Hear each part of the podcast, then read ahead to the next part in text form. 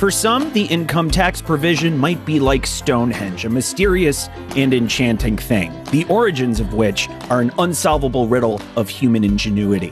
While it's totally understandable to be intimidated by the complex calculations behind a tax provision, in reality, they're calculated by clearly delineated steps which can be learned. On today's episode of The Fiona Show Tax Provision, we're going to shine a light on that seemingly esoteric process by which a tax provision is completed. And to help us do that, I'd like to welcome back our guest tax provision expert, Howard Telson. Howard, thanks so much for being on the show again. Hey, Matt. It's great to be back. So, Howard, we'll be focusing mostly on calculating an annual provision today, knowing where this is for a company, knowing how these procedures go. Why not quarterly? As we talked about, you know, a bit on the past couple episodes, generally a company has to do a provision on a quarterly basis. So for Q1, Q2, Q3, and then on an annual basis for the full year. So if we think about a calendar year a taxpayer for now, that would be, you know, quarterly for Q1. So that would be 331. Q2 would be June 30th and Q3 would be September 30th. And then year end would be, you know, 1231, the full year. So today we're focusing on an annual provision and the process around how you do an annual provision. And the reason why we're making that delineation is because they're really two different animals. And an annual provision is really a more detailed version and where you really need to nail down everything with actual numbers. And on a quarterly provision, there's a couple different methodologies to doing them, but kind of the, the most prevalent is using a more estimated process. So a process where you're using estimates, you're projecting out numbers for the full year, and then you're you're kind of using those projections and using estimates to kind of work around and build your provision out. So it's a bit of a different process. It's a bit more high level, a bit simpler. You don't have to do all the steps we're talking about today, but you do have to do some. And we're going to kind of dedicate a future episode to talking about quarterly provisions and the differences between quarterly and annual. But we thought, you know, having the basis and kind of an understanding of what an annual provision is and the process around it was a great place to start. And that will kind of set the foundation for understanding, you know, how you do a quarterly provision, which we could talk about in the future. Of course, we've set the stage with the annual provision. Where do we begin? What's the first step in arriving at an accurate tax provision? Right. So, the very first step in a provision, which you could do even before your year end kind of happens, is what's called the return to provision calculation. And this goes by a few different names, but it could also be called the return to accrual calculation or an RTP or an RTA for short of course, and it wouldn't be accounting if there weren't multiple names and abbreviations for the same item. This also, in effect, ends up being like a true up for the prior year's provision balances to match the previous tax return, right? Yeah, exactly. So, so let's think about kind of the process for doing a provision, and let's, you know, I love examples. So let's use an example once again of a calendar year company, right? So they have a year end of twelve thirty one and they have to issue financial statements generally within a couple months after year end. So in the US, for public companies, the SEC sets certain deadlines, and generally most public companies and, and many private companies will end up filing their financial statements within the first couple months after the year end. So let's just take right now, we're in 2021. For year ends ending 12 31 2020, many companies have filed their financial statements already. So most public companies would have filed their financial statements in February or March. That's kind of financial statements you do right after year end, pretty quick process. So then tax returns, we talked a little bit about on the last couple episodes the due dates of tax returns, but in the US for corporations, the tax return is due the same due dates as individuals. So it would generally be due on April 15th, 2021, related to a 2020 tax period. But what most companies do is they extend, they're able to extend their tax return for six months. So they file an extension with the government, with the IRS or the state taxing authorities, if you're in the US. And then they're able to file their tax return by an extended due date, which is generally October 15th. So a calendar year 1231 taxpayer will have until October 15th to file their tax return. What does this mean? This means that they file their financial statement in the very early months of the year following their year end. So once again, if we're talking 1231 2020 as year end, they did their financial statements in you know about February or March 2021. But then they don't file their tax return until about the summertime, usually, with the deadline being October 15th of 2021. So there's this kind of gap of many months, usually about six months, between the time you do your provision and the time you do your return. And we talked a little bit about you know the difference between kind of a provision and a return on, on previous episodes, but generally a provision sort of sets the stage for a tax return. So on the provision, it needs to be materially correct to your financial statements and you get audited to make sure it is materially correct. But on the tax return, it really needs to be almost to the dollar correct. There's no materiality in tax returns. It really needs to be correct to the utmost degree. So between that, the financial statement and the tax return, there could be some differences. You know, your financial statement, you're doing kind of on a time crunch. You may not have all the data necessary to kind of finalize these numbers. You, will get them materially correct, but they may not be exactly final. And then by the tax return, you have you know the extra time to do this analysis, and you really nail down your numbers and finalize. What happens is basically you have a difference in your tax provision calculations and in, in your tax expense calculations between your financial statement and your tax return. And then you're sort of left with this fact that you already filed your financial statements for the last year. You're not going to refile them, right? Just because you filed the tax return. So the way it kind of mechanically works is you include this true up related to the prior year. So in our example, related to 2020, you would include this true up in your 2021 financial statements. So you include it in the next year's financial statements. And there's also the point where the return to provision is on that one year lag, and that also creates a discrepancy, right? Yeah, exactly. So, you know, back to our example for a second, we were talking about 2020 financial statements and how, you know, you file your financial statements in early 21 and then you do your tax return about six months later at the deadline of October 15th, 2021.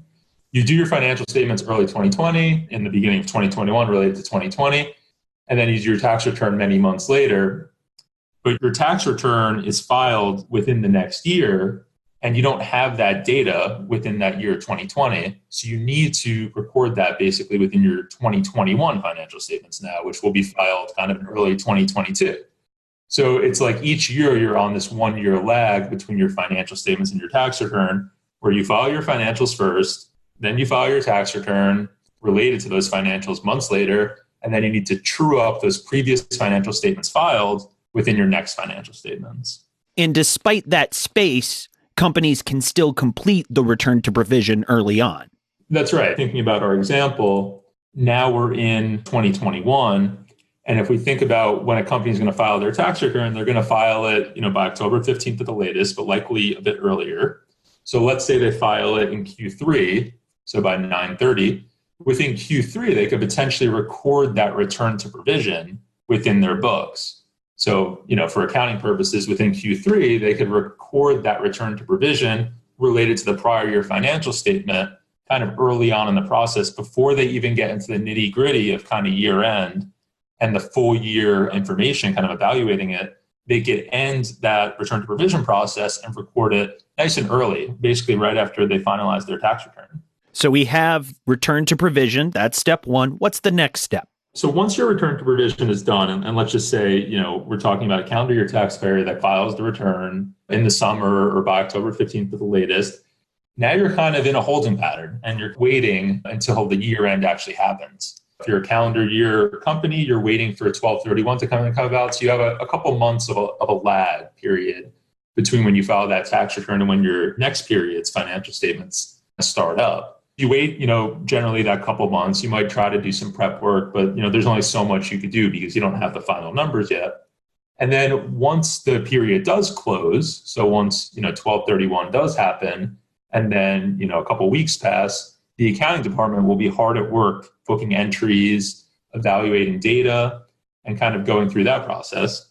And then once the accounting department gets through all their work and they book all their entries and they record all the periods happenings, then they will kind of summarize all this activity in what's called a trial balance. And this is the key schedule that any tax department would ask for and would need from the accounting department to kind of kick off the provision process. You do return to provision first, but this really kicks off the true tax provision process related to the kind of year end activities. Let's take a step back right there, at least. What exactly is a trial balance, if we can give a concrete definition for the 101 listeners? we talked a little bit about what makes up a financial statement, you know, on the previous episode. So we talked about an income statement, which is a collection of revenue and expenses over a certain period. And we talked about a balance sheet, which is a collection of assets and liabilities and shareholders' equity. And remember, on the balance sheet, the assets need to equal the liabilities and shareholders' equity. That's why it's called a balance sheet. So, what a trial balance is, is essentially just a collection of all these items on one schedule. So, it's a collection of all the items of revenue, all the items of expense, your assets, your liabilities, your shareholders' equity, all in one schedule. So, it's all in one. And as opposed to financial statements, which are kind of at a pretty high level, it's kind of a summarized version. The trial balance is really the detailed version. So it's a very granular approach to kind of showing all a company's accounts, which really represent the activities that they had over the course of the year, and all the values associated with those accounts. And what kind of support will an accounting department need to make the trial balance? Now we're talking about you know more of an accounting concept, but it really does relate to tax. And you know, as we talked about, a provision is really the intersection of accounting and tax. And the tax folks really need to understand the accounting data to assess what the tax provision is and to assess the tax rules against this data. So within the trial balance, you have you know various items. You have you have cash, you have property, you have intangibles, that's kind of on the asset side. On the liability side, you have accounts payable, you have debt. On the shareholders' equity side, you have, you know, what kind of equity is held in the company, common stock, preferred stock, paid in capital. And then on the revenue and expense side, you have what kind of revenue did you earn? Did you have interest income? Did you have other types of income? And, and what kind of expenses did you have? Did you have salaries and wages, marketing expenses, stock compensation? And this kind of level of detail is the stuff that tax departments really need to look at and need to evaluate and see based on the data in here, what in here could be potentially tax sensitive, where you need to kind of look at and say, what could potentially lead to a tax adjustment? What do we really care about from a tax perspective? And what do we need more detail on? What are we just not sure about based on the trial balance that we need to ask more questions on or get more granular with? So that's kind of why it's the starting point because tax departments will look at this and, and it's a great jumping off point to say, okay, what happened during this period of time? And it summarizes everything at a very granular level. So you could really see what happened to a company during a period of time. And then you could say, what do I need to dig into more? Right. And I know we're getting deeper into quarter provisions versus annual, but are there occasions such as Q3 in which a company is calculating both their quarterly provision and beginning the process gathering the documents for the total provision? It's a great question. And Q3 is generally more work than Q1 and Q2 most of the time. And, and there's a couple reasons for that. So one, you could be doing your return to provision within Q3, as I mentioned. You know, the company may have their tax return kind of finalized and filed at that point. So you may need to do your return to provision within that quarter, in addition to the kind of regular quarterly procedures you're doing on every quarter. And then also, as you kind of alluded to, you may have the ability to start collecting data related to the full year at this point and really start to dig into numbers. So throughout the year, companies will vary in how they do this, but generally a tax department that's pretty on top of transactions and other happenings going on at the company, they will update their provision model real time for things as they happen through the quarterly process. And Q3, at this point, you're already nine months in. So a lot has happened at this point, and there's only three months to go. So it's very possible that you kind of knocked out a good amount of the work, you know, by Q3 if you really accelerated things and tried to evaluate transactions, and other business happenings kind of early in the process. A global pandemic, a grim economic forecast, feeling the squeeze, an R&D tax credit can help lower your burn. If you qualify, the IRS and some state governments will give you a tax credit equal to 10% of your company's spend on development activities. You can even take the credit against payroll taxes if you're in the red. All you have to do is claim it. So, what's stopping you? If an expensive application process is turning you off, sorry, now you really have no excuse. CrossBorder Solutions AI-driven R&D tax credit software eliminates the need for pricey consultants and allows you to apply for R&D credits all over the world for one low fee. After all, why should you have to spend your whole R&D tax credit on getting your R&D tax credit? It's your money, keep more of it with CrossBorder Solutions, the global leader in AI-driven tax solutions. Request a demo today, visit xbs.ai slash RD. That's xbs.ai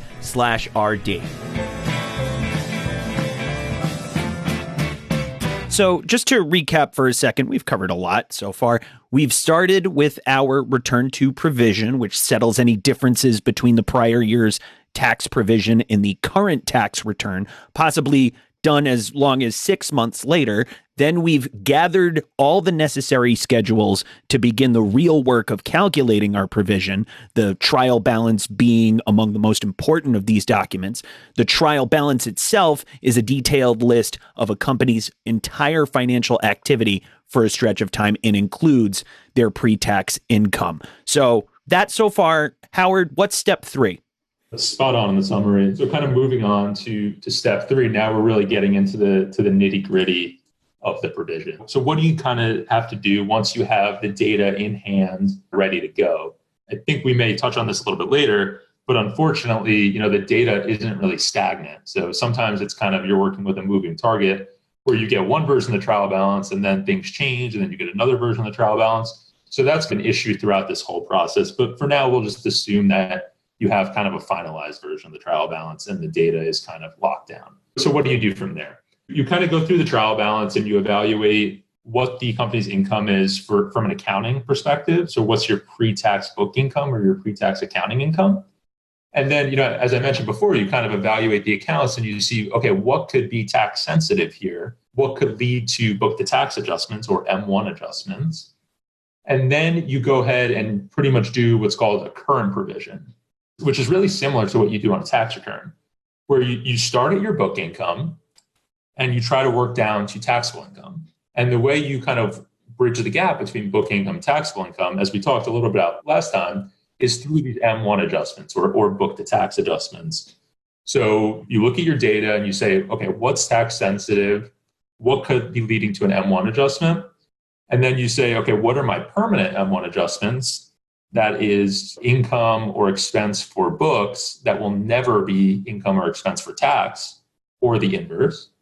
And then you look at your temporary M1 adjustments, which is income or expense for books that will be income and expense for tax in the future, but it's just currently they're not the same amounts, or you know, once again, vice versa. It's basically you have an income item or an expense item that over the totality of the item, a period of time will be the same for book and tax, but in this single period of time or one year, it will not be the same. It reverses over time. It's a timing difference, it's temporary. So you look at these two buckets of items, and then you start to work your way down, kind of bridging the gap between how you get from book income to taxable income.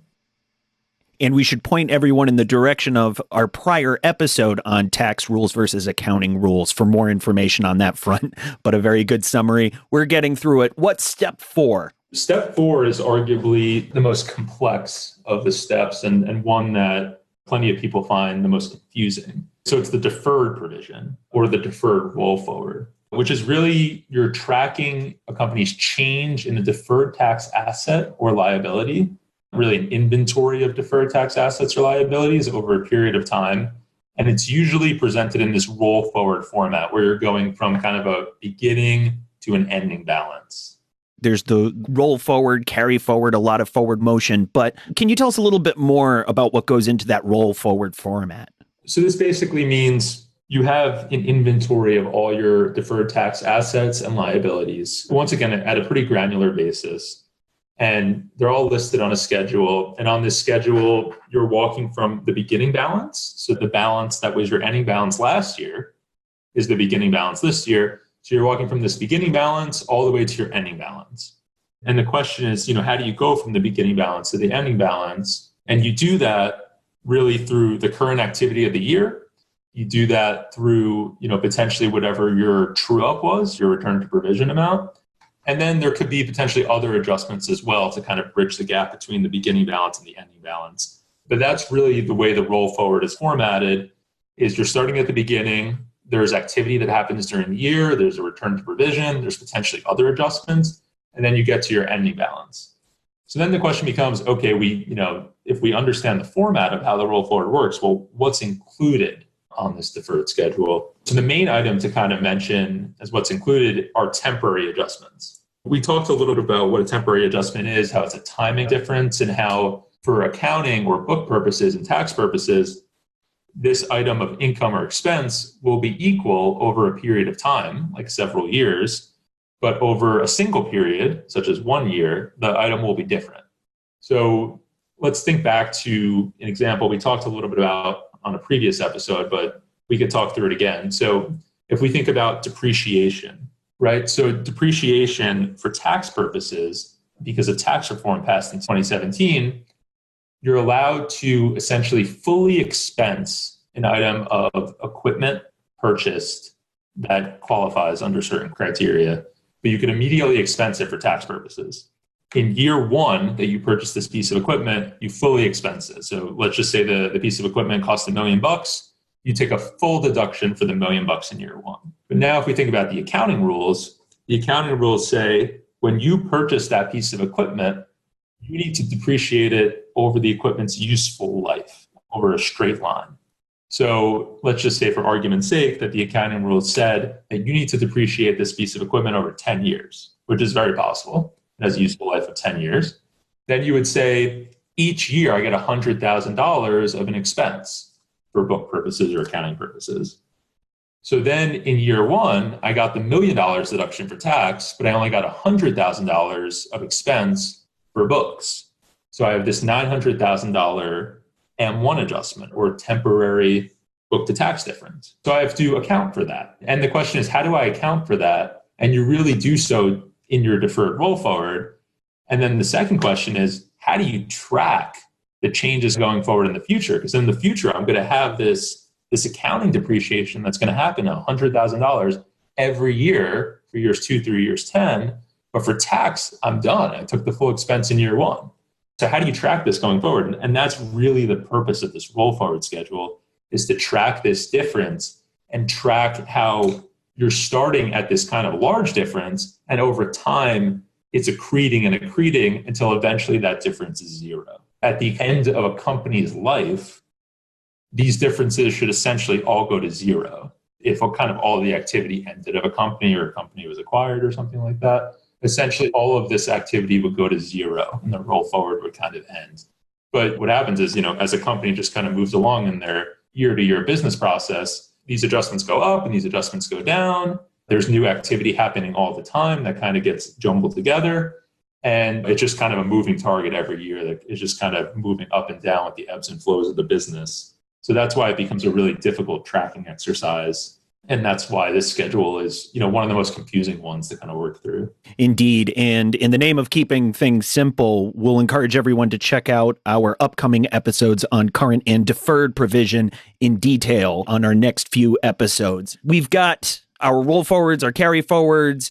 We've gotten this far. Then it's on to the total provision. What does that mean? What does that look like once you finish your current provision and your deferred provision, the question becomes how do you get to your actual, what's called really an income tax provision? How do you get to the total provision that's included on your income statement or your profit and loss statement? So, on your financial statements, you know, we talked about the income statement and how one of the key components of the income statement is the line that is income tax that eventually gets you to your net income.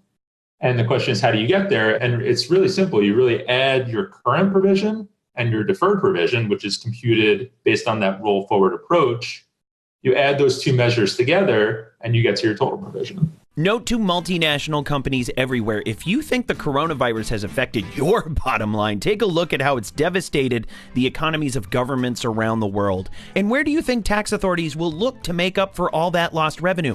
That's right, your transfer pricing. You can't afford to be non compliant, but then you probably can't afford to pay for an overpriced consultant who bills by the hour either. Oops, sorry, Big Four. We've got the answer CrossBorder Solutions AI powered transfer pricing software keeps you in compliance by preparing accurate, hyper localized reports that protect you from transfer pricing audits, penalties, and adjustments. And our technology is available for one flat fee, a fraction of what you'd pay a big name consultant. Again, apologies, Big Four. Stay in compliance and on budget with CrossBorder Solutions, AI driven transfer pricing software. It's no wonder we're the global leader in AI driven tax solutions. There we go again. I'm so sorry, Big. You what? Wait, who am I kidding? Sign up for a free demo of CrossBorder Solutions transfer pricing technology today at xbs.ai slash TP. That's xbs.ai slash TP.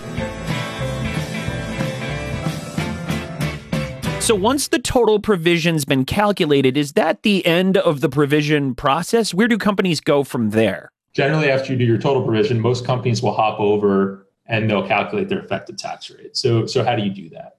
So you take your total tax expense, which we just calculated as the current plus the deferred provision, and you divide it by pre-tax book income. So this produces the ETR, which is, you know, arguably kind of the most important metric of the tax provision. I just want to take a step back and just think about kind of what goes into this ETR. It's the total provision divided by pre-tax book income. And total provision is composed of current and deferred provisions. So let's just think for a second about what goes into the current and deferred provisions. On the current provision, we start at, at pre-tax book income and then we have two types of M1 adjustments. We have permanent adjustments, we have temporary adjustments.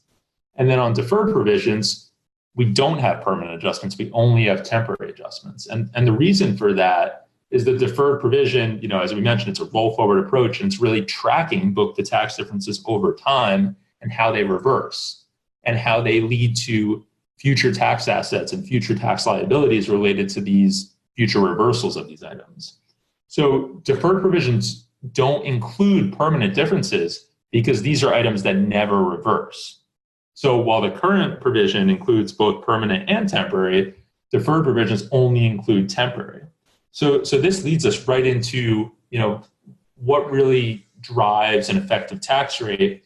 What are kind of some of the key components of what make this up? And one of the key components are permanent differences. And really the reason why is because the way you get to total tax expense, your total provision, is you add current plus deferred. And the fact that the permanent differences are only in one side of that equation, so they don't cancel out. But on the other hand, temporary differences, you have your current activity or your activity related to temporary differences that relates to this year, you have that in current. And then the activity that relates to future years, you have in the deferred. And they're kind of the inverse of each other. So your current and deferred provisions, which you know relating to temporary differences, it nets out to zero.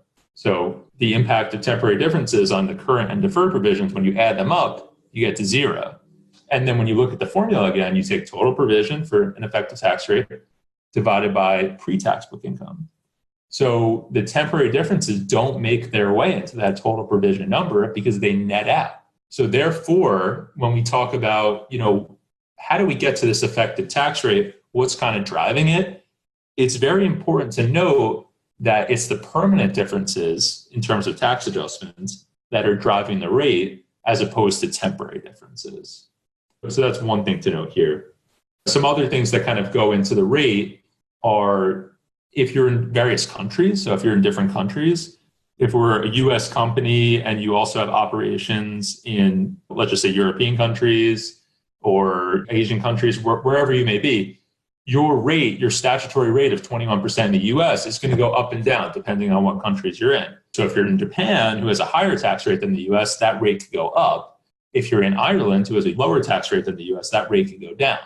So depending on where your kind of structure is, where your kind of income mix is across the world, this is what can kind of drive the rate up and down. And then another thing that can kind of drive your rate is state tax. So if you're in the US and you're in high state tax jurisdictions like New York or New York City or California, this could drive your rate up as well if you're paying significant state tax. So those are just a few items that are moving the rate, really what people look at when they think about their effective tax rate. And you know, when they compare it to themselves over time or to their competitors, they're looking at, you know, what kind of goes into this rate? How is it moving over time? How is it going up? How is it going down? you know, what could we do in the future to maybe drive this down further? How are we comparing to our competitors, to the market? This is a highly scrutinized measure, and this is what makes it up, really. And you mentioned these rate drivers. How do credits and other kinds of carry forwards add to all this? When we think about the effective tax rate and what kind of goes into it, you know, I mentioned permanent differences make a difference, and then also what's driving the tax rate directly, like state tax or foreign tax rates. So then there's this other element of tax credits. So how do tax credits influence? So tax credits directly bring your tax expense down. The most kind of prevalent example of a tax credit is the R&D tax credit. So research and development tax credit. So this directly brings your tax expense down. It's a dollar for dollar credit that whenever you compute your tax expense before you kind of consider your credits, then you can kind of bring your tax expense down dollar for dollar. So it's pretty powerful and it reduces your ETR. You're directly driving down essentially your total provision through these credits. So it's driving down your ETR. And just kind of going back to credits in general, and we could also kind of loop in net operating losses. When a company isn't able to use a credit or isn't able to use a net operating loss because they may be in a loss position, so they may not have tax liability, or they may have some other limitation that's kind of hindering their ability to use these losses and credits against their income. These carry forwards of these amounts that could kind of go to the future which is a little bit more of a complex topic that kind of be covered in another episode or even you know on the r&d podcast. But when we think about these these are also items that kind of go into your deferred roll forward because they're going to impact future tax liabilities. So anything that's going to impact a future tax liability we talked in detail about temporary differences but there's other items like these carry forwards net operating loss and tax credits that kind of also go into this roll forward approach. So credits really have you know a pretty powerful impact on the provision in that they could drive down your effective tax rate, but you also need to think about them in the context of your deferred if you're kind of carrying forward credits because you were unable to use certain ones of them. And to find out more about R&D tax credits, check out the Fiona Show R&D tax credit. Now, we've covered our total provision that's been calculated. We've accounted for rate drivers, credits, other kinds of carry forwards. Are we done at that point? That's pretty much you know kind of the heart of the tax provision calculations. There's a couple other elements that are a little bit more complex that we didn't touch on today which we could cover in future episodes. But once you kind of go through the steps that we covered then it's a matter of okay you know i, I kind of have the data i need now and now i need to go ahead and produce my financial statements and produce my tax footnote. So once again we kind of review what goes into a financial statement you know, it has an income statement, and within that income statement, you need your total provision. So we would pull that total provision, the current and deferred provision, and, and that's our total provision that goes into our income statement.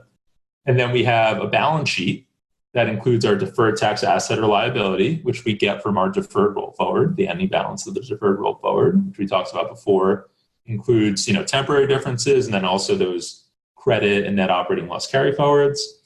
And then finally, we need to calculate on our balance sheet what's our income tax payable or receivable, which we talked a little bit about on a previous episode, but it's basically looking at your current provision and saying, okay, you know, this is my kind of tax expense for the year that I kind of expect on my tax return. And then how much tax have I paid in throughout the year? Have I overpaid from a previous year? Am I underpaid and need a payable, or am I overpaid and need a receivable? So those are kind of the main steps. And then, you know, once you kind of get past the core financial statements, the income statement and the balance sheet, then you look at your, your tax footnote, the supporting notes the financial statements, which includes a schedule that reconciles your effective tax rate called the rate reconciliation. And it includes additional details that kind of break out all these items in more detail, like the total provision and the deferred tax asset or liability. And once we have those financial statements, the total provision, the deferred tax asset, liability, and income tax payable receivable, all the supporting notes to the financial statements, then, and this is a very, very serious question, it's time to party, correct?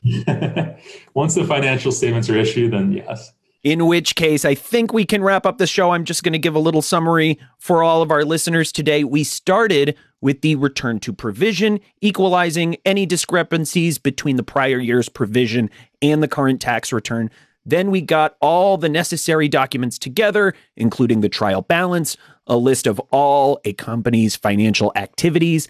Then we calculated the current and deferred provisions which took into account temporary and permanent differences between the book numbers and tax rule derived figures. A permanent difference might be due to something like a penalty a company might have incurred. Uh oh. And a temporary difference might show up with something like a depreciating asset. We also factored in rate drivers like tax credits such as the R&D tax credit, one of Fiona's favorites. We added the current and deferred provisions together to get the total provision and this allowed us to calculate the effective tax rate, which gives companies a great idea of how well they're actually doing when it comes to their income taxes. And then we put it all in financial statements and partied, and that's the entire process. Hi, I'm Matthew DeMello, and you may know me as the host of the Fiona Show CrossBorder Solutions weekly transfer pricing podcast. And while I love to discuss transfer pricing, this podcast isn't the only place you can hear me doing it. CrossBorder Solutions recently relaunched Transfer Pricing University, a live webinar series where you can learn about modern day transfer pricing, everything from methodologies to comparables to preparing documentation to meet country specific regulations. Good stuff, I know. Chief Economist Mimi Song leads the sessions. I just ask the occasional obvious question. Since our program is NASBA certified, you can earn one CPE credit for joining each session. Pretty sweet. So, what are you waiting for? Join us for Transfer Pricing University Weekly. Classes are free, so now you really have no reason to miss it. Sign up at xps.ai slash TPU. Welcome back, everyone. Thank you so much for tuning in. We'd like to thank Howard. Howard, thank you so much for being with us today and for another very informative chat. Thanks, Matt. Appreciate it. Absolutely. Don't forget to check out the entire suite of CrossBorder Solutions tax podcasts on Apple Podcasts and Spotify. This podcast was hosted and mastered by Matthew DeMello, edited by Andrew O'Donnell. Stephen Markow is our associate producer and writes our scripts. We'll catch everyone next time.